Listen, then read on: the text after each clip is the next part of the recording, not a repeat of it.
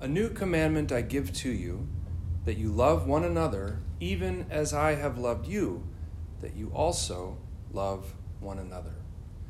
In the name of the living and true God, the Father, the Son, and the Holy Ghost. Amen. I have an uncle who is a retired Marine, a Vietnam veteran, and actively involved in the recovery community. He's also a faithful Christian. He has been a mentor of mine my whole life. I've learned so much from him, in particular, the many ways in which the 12 steps and the Christian life overlap.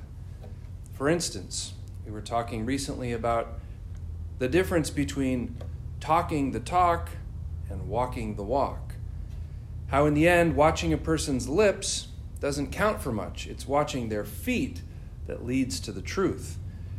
How often is it that we talk a great game, but our actions, our feet, tell a different story. Of course, this isn't just true for the recovery community, it's true, period, including and especially for Christians. As my uncle says, if you want to see where a person's faith falls out, don't watch their lips, watch their feet. Another universal truth shared between the fellowship and the Christian faith is that membership in both communities is defined by the acknowledgement that we have a problem we are powerless to solve. This is where I think the church could actually stand to learn a bit from the program. The truth is that we gather in church and as the church primarily because we acknowledge that we are sinners in need of a Savior. The faith begins with repentance, confessing that we have sinned and fallen short of the glory of God. We have all talked one way and walked another. For Christians, to talk the talk begins with the acknowledgement that we are not capable of walking the walk, apart from, we would say, the saving grace of our Lord Jesus Christ. The objective of the Christian life is not to sit in our sin to wallow in our helplessness or to feel sorry for ourselves. No, the objective is to be redeemed and restored and filled with the new and unending life offered to us by our risen Lord, who, as the scriptures say in our reading today, has promised to make all things new. The goal and the means to the goal of the Christian life are one and the same our Lord Jesus Christ Himself. He does not destroy or obliterate the old self, he destroys and obliterates the sickness, the impairment, the sin and death, enabling the old self to be transformed into the new. And so we identify as broken in the same way that an addict would identify as an addict, even as we endeavor with God's help to be transformed into a new person.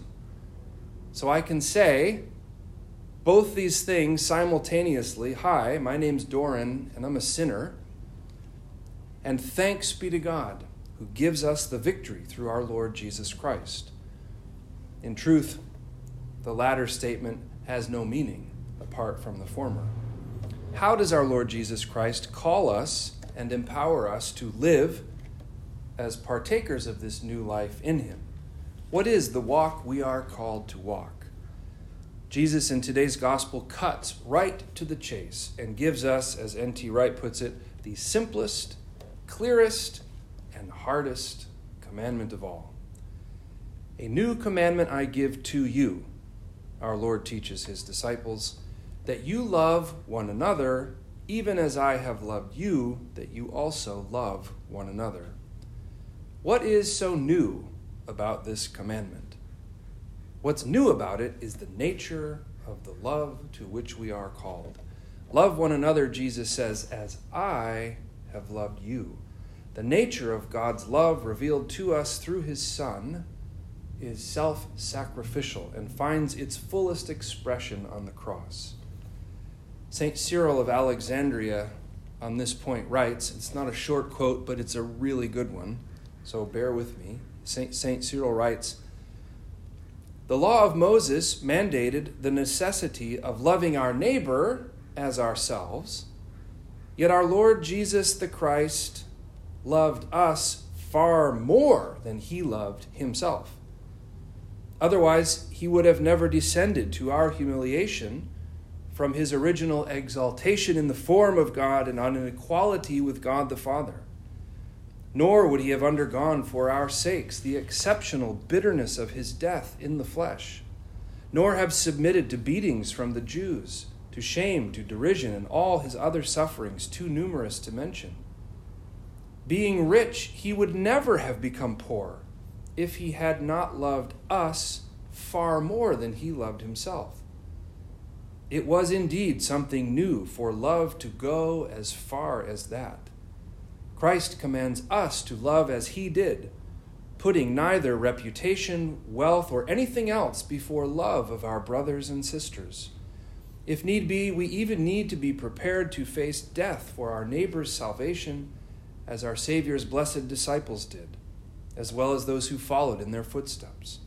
To them, the salvation of others mattered more than their own lives, and they were ready to do anything or to suffer anything to save souls that were perishing.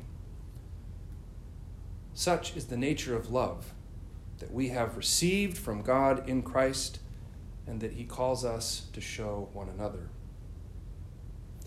We know that the self sacrificing love of our Lord Jesus Christ, we know that it's given to the whole world, that it's given even to his enemies. And he calls us to love our enemies with this same love. But this love also includes, and in the upper room, is directed specifically towards his disciples. Love one another, he says to them, as I have loved you, love one another. Turns out, we're not just called to love our enemies, we're also called to love each other. We're called to love other Christians. Sometimes I wonder which is more difficult. One church uh, theologian, a commentator, J.C. Ryle, says Of all the commands of our Master, there is none which is so much talked about and so little obeyed as this one. We know this verse. We say this verse. We believe this verse. We talk this talk, but we do not walk this walk. The church is as fractured and broken, perhaps now more as she has ever been, both in quality, the nature of the divisions, and in quantity, the number of the divisions. Again, Bishop N.T. Wright says this is supposed to be the badge that the Christian community wears before the watching world. As we read this verse, verse 35, we are bound to cringe with shame at the way in which professing Christians have treated each other down through the years. We have turned the gospel into a weapon of our own various cultures. We have hit each other over the head with it, burned each other at the stake with it. We have defined the one another so tightly that it means only love the people who reinforce your own sense of who you are. And yet, Jesus tells us. This is how everyone will know that you're my disciples if you have love for one another. And sometimes I think when I read this verse, or not. St. John Chrysostom writes Passing over the miracles that they were to perform, Jesus makes love the distinguishing mark of his followers. Miracles do not attract unbelievers as much as the way you live your life, he says. And nothing brings about a proper life as much as love. We know what the talk is, we know how to talk the talk.